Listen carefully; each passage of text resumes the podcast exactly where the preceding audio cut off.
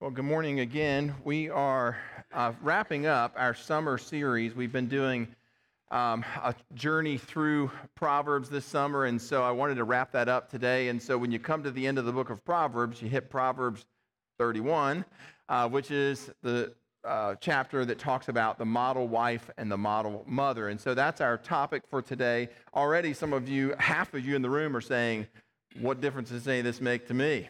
Uh, we will get there, and I promise you it will involve the totality of everyone in this room. So, um, y'all just hang in there with me as we walk through this text today. Our, our text is Proverbs chapter 31, verses 10 through 11, and then verses 28 through 31. As is our custom, I'm going to ask for you to stand for the reading of God's word, Proverbs 31, verses 10 through 11, and then 28 through 31.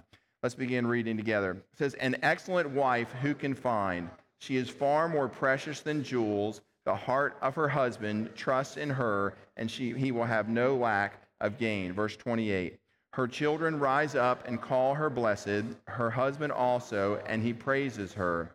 Many women have done excellently, but you surpass them all. Charm is deceitful and beauty is vain, but a woman who fears the Lord is to be praised.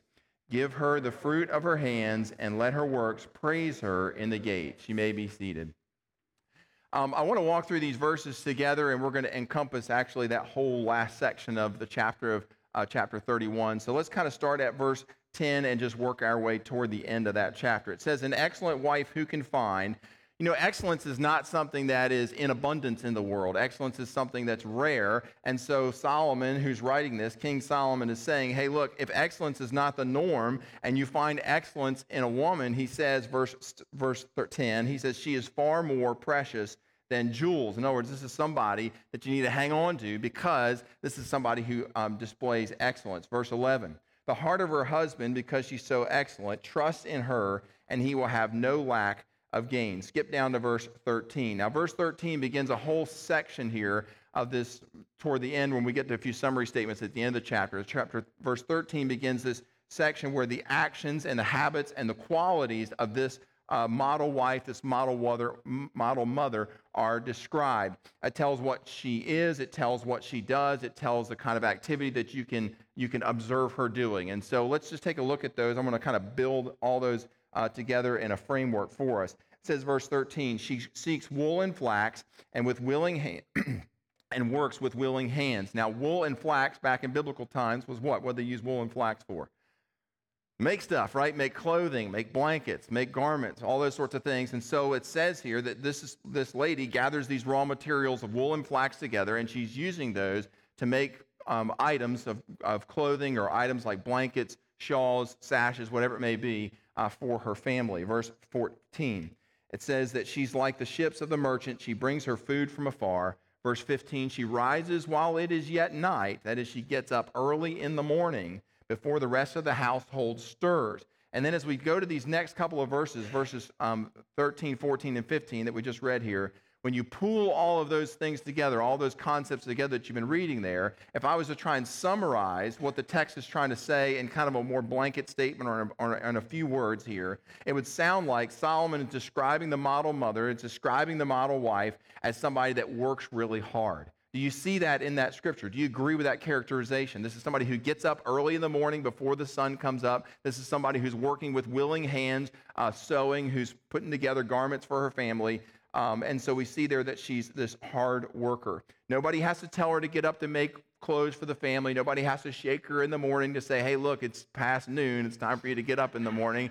Um, this is somebody who gets up and she's getting going in the day, day after day, year after year. She does this. Solomon is impressed by this, so much so that he includes it in the words of Scripture. The Bible is impressed by this, such that the Bible puts forward to the rest of us as to say, hey, look, this is what a model wife, a model mother looks like. So, quality number one of a model wife and mother would be that she works hard.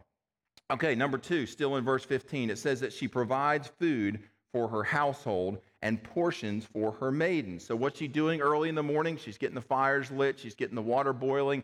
See, back then they didn't have grocery stores, they didn't have Zaxby's drive through, they didn't have uh, Chinese takeout, right? So, in order to feed her family, she had to take those raw ingredients flour, uh, uh, butter. I don't even know what the raw ingredients would be, right? Uh, yeast, right? And so she'd have to take the raw ingredients and, and build those together to make a meal for her family to provide nutrition for her family. So let's add that to the list as well. That is that she feeds her family. Number three, a third characteristic as described by Solomon and by the Bible is that she makes money. Look at verse 16. It says she considers a field and buys it. And how does she pay for this field? Well, let's keep reading. Look at verse 18. It says, she perceives that her merchandise is profitable, and so because of that, her lamp does not go out at night. So she gets up early in the morning, get the water started, get the food going for everybody, but then she's also staying up on the other end, burn the candle both ends, at the under, other end of the day, and she's staying up late into the night during her free time, right? And she's she's making garments, and she's taking these garments and she's selling those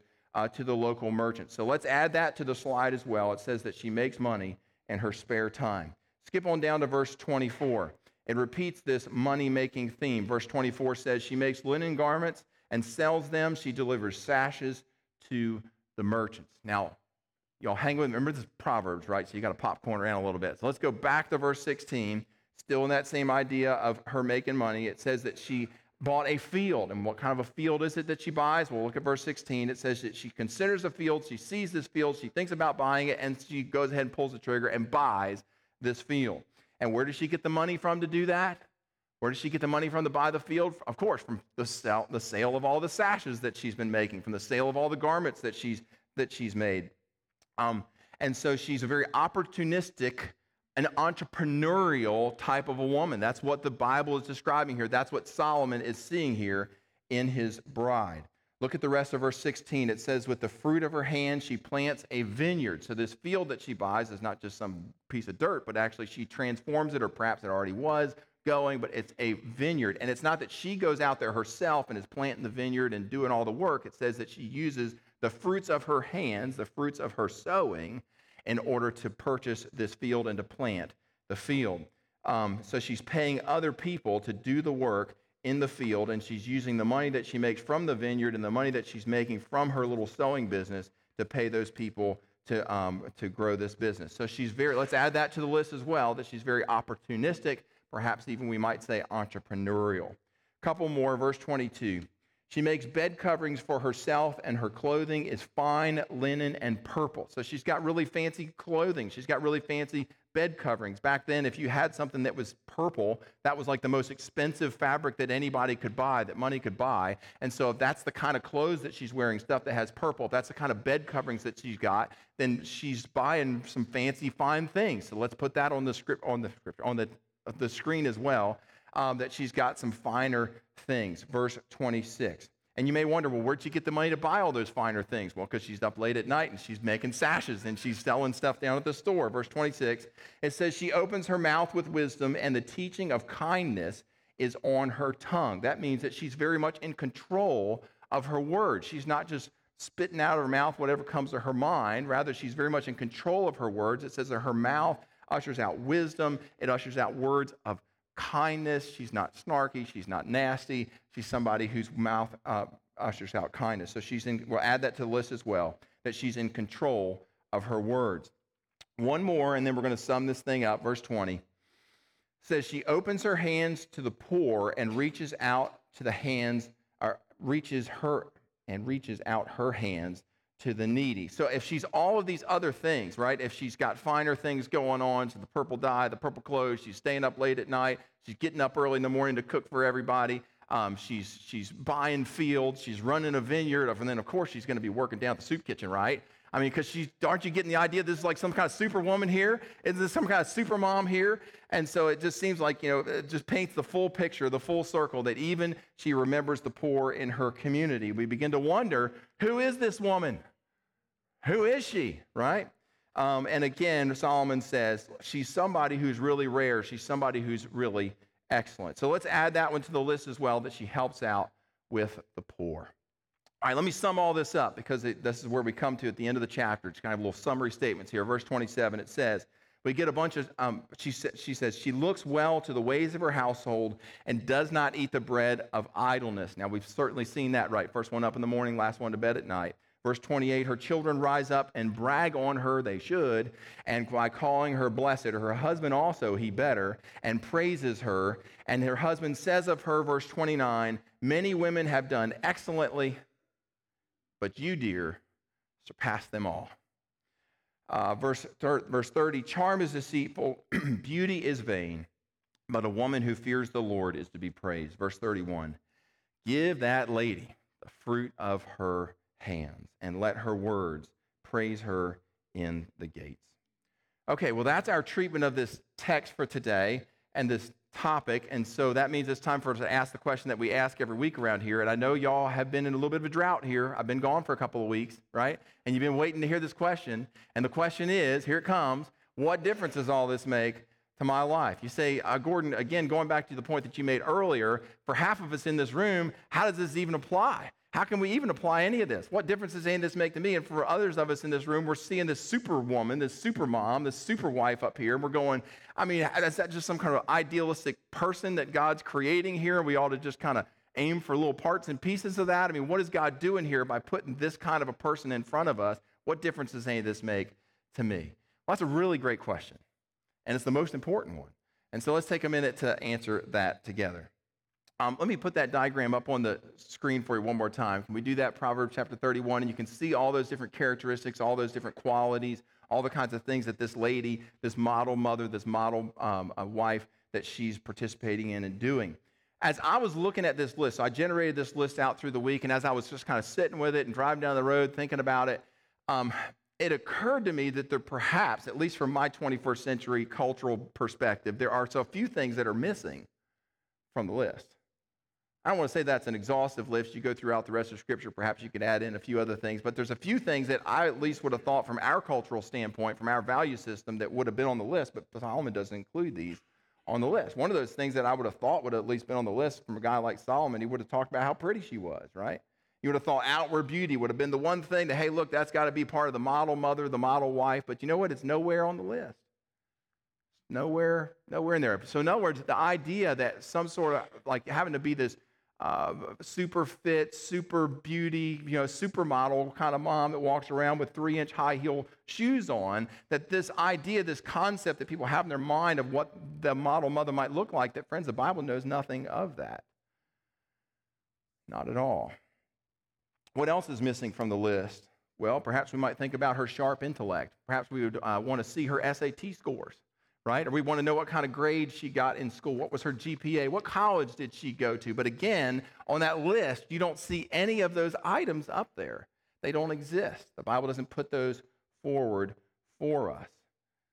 What else is missing from the list? How about her social life? Do you see anything up there about her social life? I mean, does it say what kinds of people she ran circles with? Does it talk about the boards that she sat on, or the chairmanships that she held, or the clubs that she belonged to? You don't see any of those on that list. Again, why is that? It's, well, it's because apparently, from the Bible's perspective, none of those things are what make a woman, what makes a wife or a mother excellent. Not good looks, not sharp intellect, not the social circles that she runs, or whatever you want to add to that list. None of those things are on there. They're all good things to do, but again, they're not part of the Proverbs 31 ideal woman. It's worth mentioning that this is Solomon's wife. And who is Solomon? A very wealthy guy. What is his wife doing? Staying up late at night, making sashes and selling them at the store. But again, this is the kind of a lady that she was. She wasn't going to compromise on being who she was just because of her station in life. She's the queen of Israel course, she attended fancy balls. Of course, she attended really high society and important type meetings. She was in those circles. But again, the Bible doesn't list any of those as part of this picture of the ideal or the model wife and mother.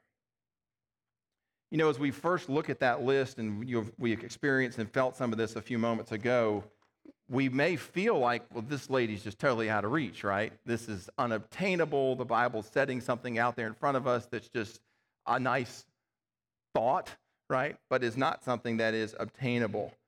Um, we might think that this lady with all of her qualities is was born super, right? She came out of the womb uh, just on a path to success. She had all the things going for her. She had the sharp intellect, the beauty. She had all those outward things going for her. Um, that somehow that was what was going to design her and bring her into being this great super person. But again, look at the list.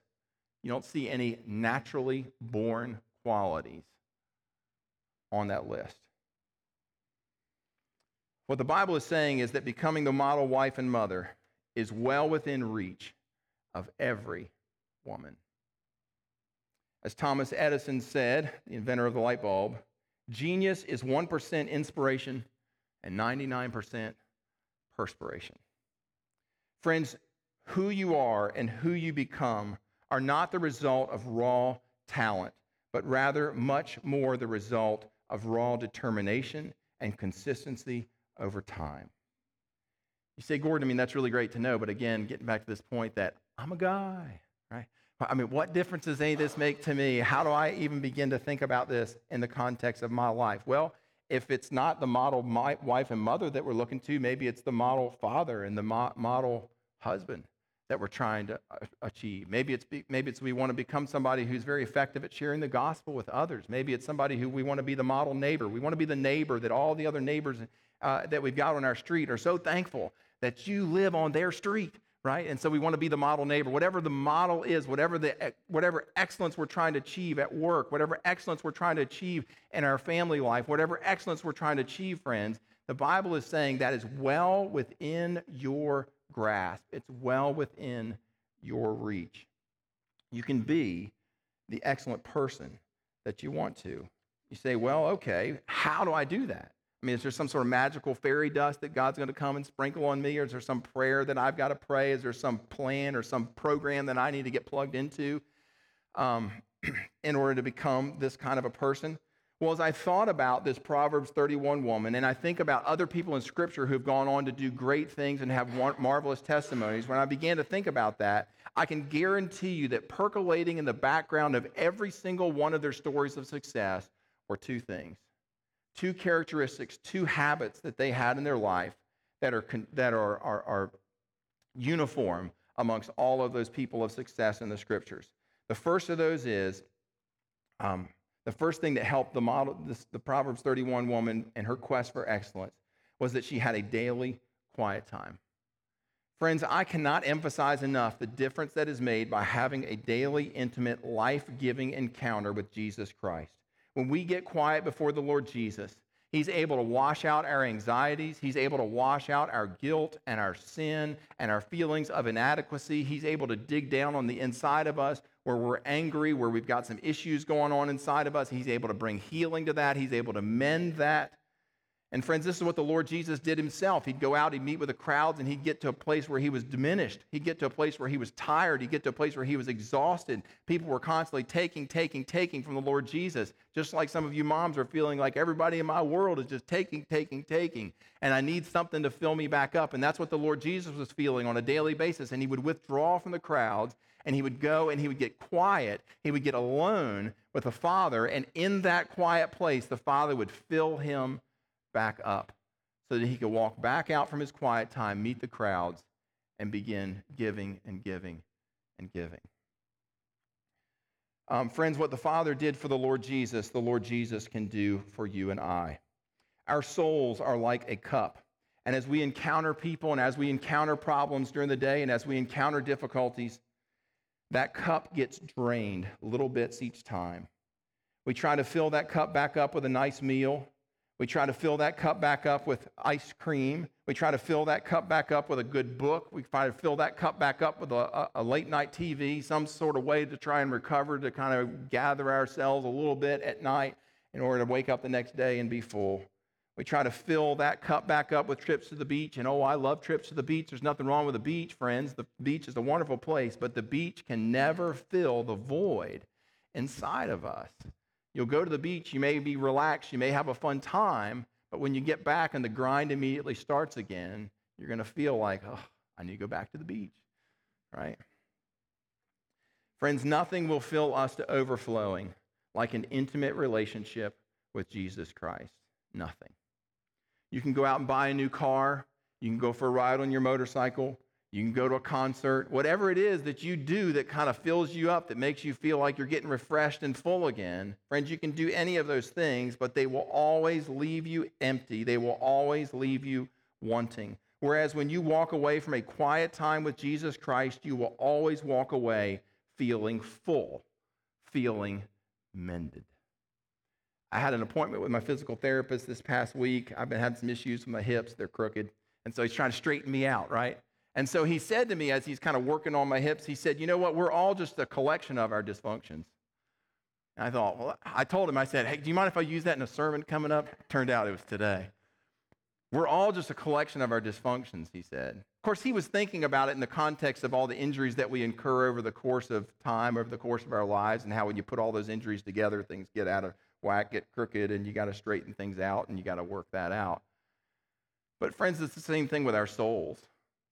Over time, hurtful memories, hurtful things that we've done, things that we've been a part of, things that have happened in our life, all those things just become a collection and over time, they become our dysfunction. But when we get alone in our closet with the Lord, when we get in an intimate, quiet time with Him on a daily basis, He straightens us out. He mends us. He repairs us. He fills us. He fixes what's broken. And if you're here today and you've never entered into a real and personal relationship with Jesus Christ, think about what you're missing. Not only are you missing out on having your sins forgiven and being able to spend eternity with God, but you're missing out on being healed. You're missing out on the inside of you being full. And friends, that's what a relationship with Jesus Christ will give you, something for you to think about. All right, number two, how can you be the model wife and mother or the model whatever? First is that you have to have a daily quiet time with Jesus, an intimate connection with Him on a daily basis. And number two, is to develop self discipline in your life. To develop self discipline in your life. Now, I, y'all know I've said this before that I'm, I've trained four marathons. I've run a few marathons over the past four years. Um, and I'm training for one right now. And uh, yesterday morning, did I want to get out of bed and go run for two hours? No, I did not. I really wanted to hug my pillow a little bit longer. The sun was coming up. I knew that the heat was coming, and I was like, oh, I better get out there before it gets too hot. And so I did. I went out the door and I went running. And some of you say, well, Gordon, you go out there and you do that because you like running, because you love to run. No, I don't. I hate running. It is the absolute worst thing you could possibly do. I'd rather go ride a bike or swim in a pool or do anything, jump rope. I'd rather do anything other than go out and run. It's just the absolute worst. I mean, when you're out there running a marathon, I mean, your toenails are popping off. I'm not kidding you. Toenails really do pop off in the middle of a marathon race.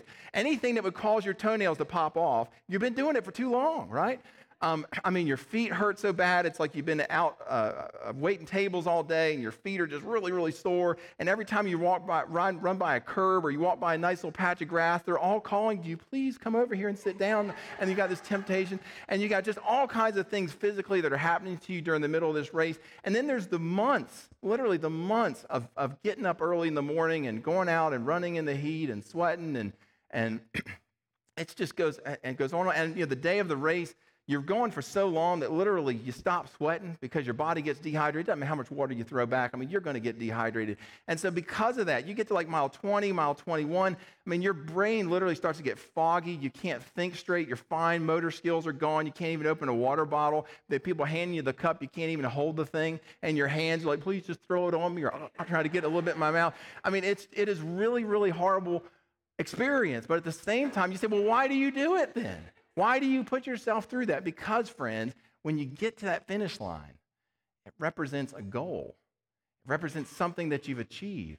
And so, as I get to mile 25 and I start thinking back to all the suffering that I've endured, all the early mornings that I've endured, all the terrible things that I've experienced, the toenails that I'm now missing, I mean, I get through all of that and I begin to get have this euphoric kind of a wow, it's all coming to the end. It's all here. I'm almost there. And so let's take a look at our slide one more time, our Proverbs 31 woman. That's a lot of hard work. That's a lot of suffering. That's a lot of struggle. But, friends, the goal is euphoric. When you come to that place and you come to that place where you're, you're at that finish line and you see yourself living as that model, as that person that God designs and desires for you to be, just nothing like it in the world. Every mom wants her children to rise and call her blessed. Every wife wants to hear her husband praise her. But, friends, raw talent alone won't get you there. It takes two habits percolating in the background of your life. One of those is having a daily, intimate encounter with the Lord Jesus. And the second is having the discipline to do the things that will get you the goal that you're trying to achieve. You put those two things together, you synthesize those two things in, in your life, friends, and there is nothing, nothing that you cannot achieve. Let's bow our heads together. Most gracious Heavenly Father, we thank you for fresh vision for our life. I mean, that's what the scriptures offer us. They offer us truth, they offer us good theology, they remind us of who you are and of your love for us, but Lord, they also remind us of what we can become. And so, God, we just thank you for fresh vision today. We pray that your Holy Spirit would call us to uh, become that person that's kind of been in the back of our mind, that we've been thinking about some disciplines that we know we need to bring into our life, um, some goals, some vision that we need to put before ourselves. God, we want to embrace that today. We want to embrace that for us individually. We want to begin to embrace that as well for our church family. God, whatever it is that you want to accomplish through this place, we say, Lord, we're willing, we're willing to experience the struggle. Lord, we just thank you again for this time. We thank you for this table, reminding us of your broken body, of your shed blood. And we commit these quiet moments to you. Speak to our hearts. We pray, O Holy Spirit, in Christ's name.